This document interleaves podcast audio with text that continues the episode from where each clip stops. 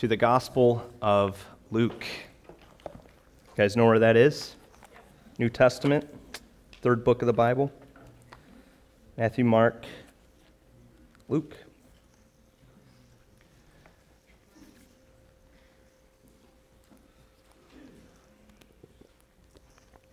Is this reliable? We tend to ask that question uh, when it comes to a number of different things.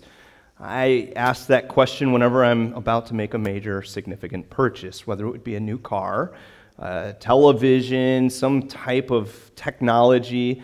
I was certainly asking that question when I was about to purchase my first house. I wanted a home inspector who went over the house with a fine tooth comb because I'm the type of guy that walks into the place and I don't see anything. There could be a major crack in the floor somewhere right under my nose, and I wouldn't see it. We ask that kind of question of people too, don't we? Is she reliable?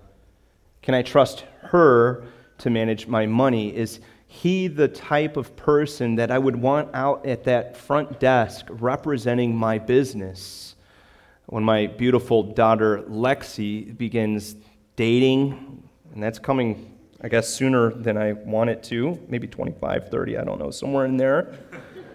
Whoever is foolish enough to come into my house and say, May I date your daughter, will be assumed guilty until proven innocent. We place a high premium on reliability, but de- uh, determining whether something is reliable or is not reliable, that's not so easy, is it? we live in the age where we hear all the time about spin and propaganda and bias, and that's their interpretation. And you know the common or the current buzzwords that are out there fake news. It can feel a little foggy. Trying to discern what is true and what is false, what is reliable and what is just another con. I'm sure that you feel that pressure, and I'm sure that you've asked that type of question uh, when it comes to religious matters as well. Which religion is reliable? Which religious figure speaks plainly the unfiltered words of God? How would I know the difference? I think those are important questions. I think those are the type of questions that we should ask because uh, not all faiths are made equal. Faith must be held up by facts. Faith matters, but it is only as powerful and as strong as it is reliable. Uh, we're taking a grand leap from where I left us. we were in the book of Genesis. We finished that off. I think it took us a long time to get through it. Many of you were saying amen when we got to chapter 50. Now we're jumping forward into the New Testament, third book, Gospel of Luke. But I got to tell you, these two books are not that different from one another. You remember when we looked at Genesis, we saw that Genesis was pointing forward to someone. And now Luke is a biography about that someone. It was Thomas Carlyle who said this The history of the world is but the biography of great men. He was a 19th century Scottish philosopher he developed this great man theory. It was the belief that history turns on the decisions, works, ideas, and characters of heroes. But according to the Bible, the history of the world is but the biography of one great man. Right. Much of the world didn't feel his impact until many years after his death. He marshaled no army. He wrote zero books. He never made a law, per se, that was then put into some type of law system. He lived during the time of the great Roman Empire, and this empire ruled the then known world. It was the major military power, economic power, governing power of the world. You would think that uh, someone who was remembered from this time, from this era, would have been one of the great emperors of the Roman Empire. But you go to Rome today, and what do you see of their civilization? Nothing but a bunch of ruins. But Jesus is remembered by billions. More books have been written about Jesus. Uh, nations have used his word as the bedrock of their governance. Schools, hospitals, humanitarian works have been found in his name. I could go on and on and on. In fact, that's why I'm naming this series Gospel Revolution. The life, the teaching, the claims of Jesus, the aftermath of Jesus, the future expectation that Jesus is coming again has the power to revolutionize your life. It was nothing short of a revolution when he came and these things happened. But, you know, we got to ask the question again why is he a big deal? And is he reliable? Can we know for certain is the real Jesus lost in the spin, the propaganda, the fake news? Or is there reliable historical record that grounds our understanding of Jesus. And maybe here's an even more important question that you have to ask yourself what does it matter? What does it matter about some man who lived 2,000 years ago who did some good works and taught certain things? What does that have to do with my life today? And I want to tell you this I would suggest that Jesus should be taken very seriously. Why? because of the claims he made. He said, I am the Son of God. He said, I have the power to forgive sins. He said, I am the only way to God. And probably his biggest claim of all was this I have the same authority as God. I mean, think about it. If, if those claims are true that he's making, it changes everything about my life and the decisions I make. If those claims are true, then in all of history, his life, his teaching, his way matters most. So we pick up in this Gospel of Luke, and we're going to just look at the first four verses. So if you're there, um, I'm going to read those to you. He writes, Inasmuch as many have undertaken to compile a narrative of the things that have been accomplished among us, just as those who from the beginning were eyewitnesses and ministers of the word have delivered them to us, it seemed good to me also, having followed all these things closely for some time past, to write an orderly account for you, most excellent Theophilus, that you may have certainty concerning the things that you have been taught now, here's the first thing I want you to observe. When you look at this body of text that we're looking at, there's a big title on it, isn't there? It says, The Gospel according to who? Luke. That's right. That's in your English Bible, the first writings of any one of the Gospels Matthew, Mark, Luke, John were anonymous. That was not uncommon with biography during this day. But we believe that Luke did write this. And there's several reasons for that. So, who is he? Who is Luke? Well, he was a physician, he was a companion of Paul, he was a Gentile. A Gentile was a non Jewish person. Why do I think that he wrote it? I think there is some strong, solid evidence. The first is that the early church fathers who wrote within about 100 years of Luke, almost unanimously say that Luke wrote this. When you think about them ascribing it to Luke, you would think that if they were just simply trying to bolster a, a, a body of work and say this is something you should really take uh, time to examine, they would probably use a name that's a little more prominent and significant than Luke, wouldn't you? Yeah. But they didn't. They used his name. And you also think about this 100 years from the time of writing something is not that much time in history. We're not really questioning who the major figures were in the Civil War or the events where they took place. We're not asking if documents were really written by these people, are we?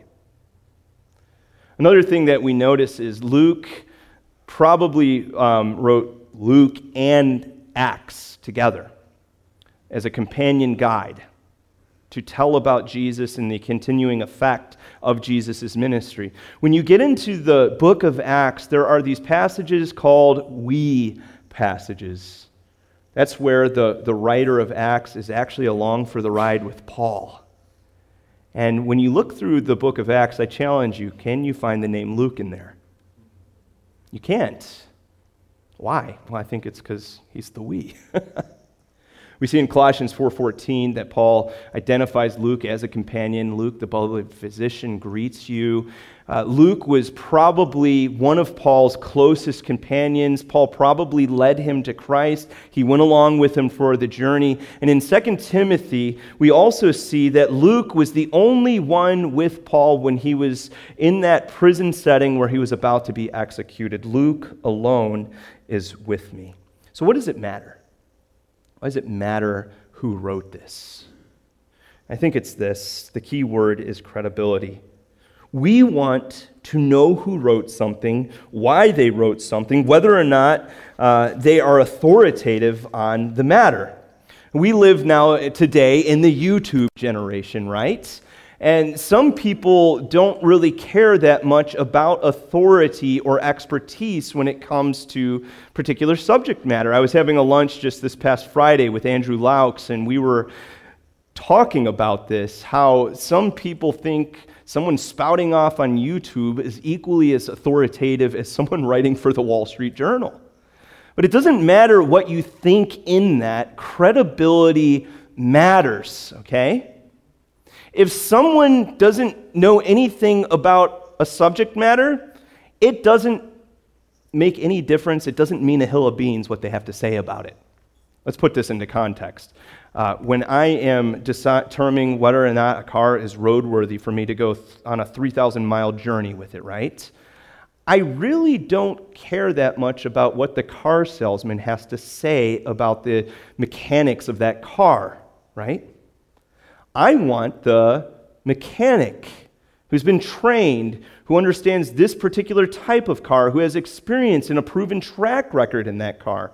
Uh, another idea uh, imagine that I am experiencing health complications. Do I want the so called medicine man that knows all of the mysterious medical remedies to be taking life saving measures on me? No. I want the Harvard graduate. I want the Harvard graduate who graduated top of his class and is performed this life saving measure over and over and over again and is getting too much money in Boston. That's what I want. But let me ask you this why do we tend to treat religion differently? Why do we tend to follow the individual who tells the best stories and makes their way to the New York Times bestseller lists and they make us cry, but lack in any form of substance? We say, oh, but they made me feel good. Yeah, but, you know, I went to McDonald's the other day and had a burger, and that made me feel good. But then two hours later, my stomach was having a conversation with me saying, Why did you do that to me? Why do we lay all religious claims on the table and say all are equally authoritative? Can they all be? In religion, like anything else, credibility matters. And as we see, the credibility of Luke matters. But behind Luke's credibility is the credibility of Jesus because we want to know what Jesus said, whether it's true, whether it's not, whether or not what he said has the power to change our lives. That's what matters. So let's look at Luke's credentials. And I think as we look at them, we'll say to ourselves, he seems to have the right to speak. Uh, credential number one Luke was competent. He was an accomplished individual. He had a track record of careful precision. Remember Colossians 4:14, Paul tells us Luke was a physician. Do people tend to practice medicine long if they play fast and loose with the facts? No. I don't want anyone in medicine coming near me or one of my children or someone I love if they play fast and loose with the facts.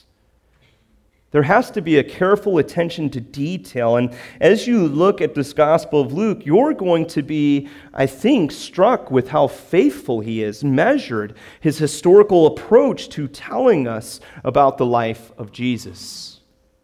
Here's another credential. This one's very important. Luke has a heart for people. Uh, when you listen to someone communicate with you, you want to know that they care about you and what they're talking about, right? Uh, he's unique in the New Testament because he is probably the only Gentile writer in the New Testament, which tells us a lot about the heart of God. God brought the Gentiles in through Jesus. He welcomes them to salvation. He offers to them the full blessings of the promises of God. And so we see in Luke a heart for people. He shows a special care towards women and children and the down and out and those who are farthest from God. And by extension, that shows us the heart of God, that Jesus' message is for every person. Third, Luke lived his message. Now, we'll talk in a little bit about whether or not having a commitment to Jesus makes him an untrustworthy source of information. But for now, just consider this.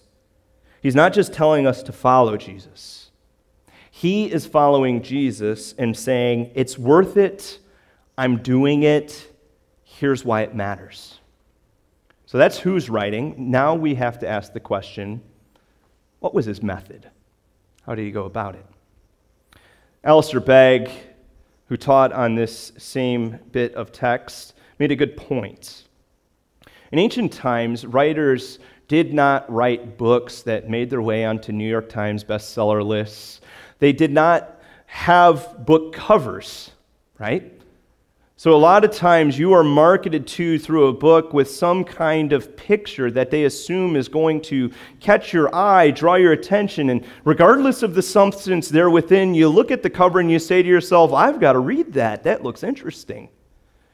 In Luke's time, they carefully crafted a sentence because everything was written in scrolls you would unfurl that scroll just a little bit, you would read that first sentence, and then you would make a decision on whether or not you're going to unfurl it more. So, Luke 1 1 to 4 is actually in Greek one long Greek sentence. Kent Hughes says this Luke presented himself as a historian in a long Greek sentence that is considered to be the best styled sentence in the entire New Testament. What does he say in this sentence? Well, he explains his method. Let's look again at the first three verses and we'll see if we can see it together. Inasmuch as many have undertaken to compile a narrative of the things that have been accomplished among us, just as those who from the beginning were eyewitnesses and ministers of the word have delivered them to us, it seemed good to me also to write. So I'd say the first thing that we see is that Luke aligns his writing with historical precedents. Think about how problematic it would be if Luke began like this. I'm writing this account because everything everybody else is getting it all wrong. They have no idea what they're talking about, and this is a tell all book about Jesus. Hmm. Now, it might sell a, more, a few more copies because I got to tell you, anytime anyone comes out with a tell all book, they make their way into the best selling list. We all like a little bit of scandal. But anytime I see someone writing a tell all, I'm asking myself the question why do they have an axe to grind? Luke's approach to the life of Jesus is much more academic and measured. He's essentially saying, Others have written good, solid work on the life of Jesus. I stand on the shoulders of that precedence, and I would like to contribute to the general understanding and perspective of Jesus. That's what a good researcher does. Good scholars acknowledge those who came before them, and then they set out to add to the general pool of knowledge. Second method Luke relies on the foremost sources available to him. It's clear in that sentence, did you notice this? that Luke did not see Jesus. He was not a first generation eyewitness of Jesus. He was second generation, which means someone who saw Jesus told Luke about Jesus. In 1 John chapter 1, we see what an eyewitness first generation experience was. That which was from the beginning, which we have heard, which we have seen with our eyes, which we looked upon and have touched with our hands concerning the words of life. That's first generation. So Luke had to go back and explore the life of Jesus with first generation individuals, and probably one of the most prominent first generation individuals that he spoke to was Mary, the mother of our Lord. As you look through Luke chapter 2, there's this refrain that's repeated a couple of times, but Mary treasured up all these things, pondering them in her heart. That's not the kind of information that you get outside of an intimate, personal encounter with the person telling you the story. Luke probably used all the sources available to him. Uh, as you look through Luke, if you compare it to Mark, you would actually see that a lot of Luke is quoting from Mark. There was also a, a likely chance that Matthew and Luke shared a similar source as they were writing their gospels. He also knew the oral traditions. Luke adds stories into his gospel that Matthew and Mark do not contain. Uh, oral tradition is the idea that people committed to memory the words and events surrounding the life of Jesus. Now we think to ourselves, well, isn't that just a little bit shaky? I mean, have you guys ever played like a game of telephone uh, when you're just a kid and they'd start off with this sentence and somehow at the end of the sentence it becomes like discombobulated, doesn't sound anything like the beginning?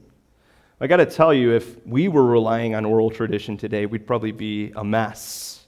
Our memories aren't that good. I read a sentence, and I walk away 20 seconds later, I don't know what my name is. But these people had powerful abilities in retention. At the age of 13, to be bar mitzvah, a young Jewish boy would be able to, need to be able to quote the Old Testament from memory. And it wasn't just from start to finish. The rabbi would be like, start here and tell me. There's no chapters and verses, they just had to go. J. Gratian Mansion says this stamped upon the tablet of the Jewish minds, the story of Jesus' words and deeds was for a time, at least, as safe as those inscribed on stone or bronze. There's a lot of security in stone and bronze, aren't there? They had powerful ability to retain information. And if they had that powerful ability to retain information, if you're writing into that generation, guess what they could do if you got it wrong? They could call a foul. They could say, I don't remember it happening that way. Third, Luke was meticulous in his approach to writing this gospel. He says in verse 3 It seemed good to me also, having followed all things closely for some time past, to write an orderly account to you. Most excellent Theophilus. Theophilus was probably a patron who helped fund Luke's research. That was not uncommon during this day. He's not just writing this gospel to Theophilus, he's writing it to a large audience but as he sets this out, he says to the patron, Look, I've been exhaustive. I've left no stone unturned. I've carefully arranged everything. And this should tell you a lot about Luke's gospel, but I hope that you take a, a step beyond that and understand that this should tell you a lot about the Christian faith. What is it telling us? Well, think of it like this. Back in June, Katie and I joined Harry Fletcher's, Billy Graham Fletcher's Holy Land tour to Israel. Uh, and I understand that Harry's actually going to take another group in June. Uh, so just got to say, guys, go. It's going to be fantastic. We really enjoyed it. Now, one thing that was special about this trip, in terms of solidifying faith, right, is I can look at the Bible and the Bible purports certain historical details. I can hop onto a plane, I can set foot in the land of Israel, and I can actually step into the place where the Bible purported this happened. We might open up our Bibles and say to ourselves, well, that was a great story really kind of touched my heart. I love that story. But it's another thing altogether to be standing in the place where Jesus likely preached the world's greatest sermon that was ever preached, the Sermon on the Mount. Do you, do you understand what I'm saying here? Christianity is reliable because it is history dependent. It is history dependent. It is a faith where a scientific mind like Luke can research and ask hard questions and find answers to his questions. Some faiths say to you, don't ask questions, just believe. But not Christianity, not biblical Christianity. There's a story, a famous story of New Testament scholarship, where it recounts the early skepticism of famous archaeologist Sir William Ramsay regarding Luke's history. He set out to prove Luke full of holes, and in his inquiry, he came back with his mind completely changed to where later on in life he wrote this Luke's history is unsurpassed in regard to its trustworthiness. What are you putting your faith in, your confidence in? Is it something that's vettable? Can you really look into it and get into the underlying facts and say, could this really have happened? I got to tell you, when you believe in something like that, it stabilizes you when life gets hard. If you go into suffering or pain in the Christian life and you're only about 50% sure, you're not going to do so well in those moments. But if you know and you're grounded in the Bible and you know because you know because you know because you know, I'm not saying that suffering is going to be easy then. But you have that confidence that the God who is behind all the words of this Bible is real and he's operating in your life. In fact, look with me at verse 4. I am writing that you may have certainty concerning the things that you have been taught. It turns out that Luke is not just a historian, but he's also a theologian. He writes because he wants us to look at the facts about Jesus and then draw the conclusion that this must really be real, which it builds confidence and assurance. That by placing our faith in Jesus, we can have our lives radically revolutionized. Now, I know the skeptical mind hears something like this and they say, ha ha, I knew it. He's not objective, he has an agenda. I want you to listen closely to something. Can you do that with me? Okay, don't think about lunch. I know your stomach's starting to rumble, you're thinking about the lawn that you got to mow. Focus with me here. Everyone brings a perspective into their work. Everyone. No one lives in a thought vacuum where they're just objective observers of everything and I don't really care about it. I just, I just know things. No. Here's a second statement you can make a reliable case for something and still have a point of view. It may even cause you to be more careful with the work because you care about what you are talking about. For example, while in Israel, our group paid a visit to the National Holocaust Museum in Jerusalem. Now, this is a very important work. The Jews, as well as other countries, including the United States of America, have carefully gathered as much historical information and, and personal data as, as we can in order to accurately portray the events of the Holocaust. Uh, one particular site that will stay with me as long as I live was the children's memorial. To capture the sense of loss for the 1.5 million Jewish children who were murdered during the Holocaust, the Jews have hollowed out uh, an underground cave, and memorial candles are reflected in a dark and somber space, creating the sensation that you're walking into uh, a night sky with over a million stars shining. And as you're walking through it and you're contemplating the weight and the gravity of what happened, you hear the names of children, their ages, their country of origin. Is that spin? Is that bias? I don't think so. I, I, would submit to you that the Jews have carefully handled the facts of the Holocaust, and now they are presenting a perspective to us. And the perspective is that was horrific. That should never happen again. We must remember lest we find ourselves repeating history. Friends,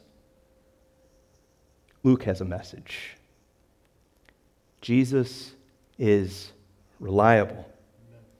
You can take confidence that he is who he says he is. Then you can take confidence that Luke has painstakingly gathered the facts about the life, the death, the resurrection, the ascension of Jesus, that he is portraying to us this powerful gospel, which means good news, and that if we would believe, place our faith, our confidence in this Jesus, then we would have our lives revolutionized. What is this gospel? The gospel is very clear that we have sinned. We've been separated from God, and without an intervention from God Himself coming to this earth, we would be lost. Jesus himself says in Luke 19:10, "For the Son of Man came, why? To seek and to save the lost." So I don't know where you are today in your faith.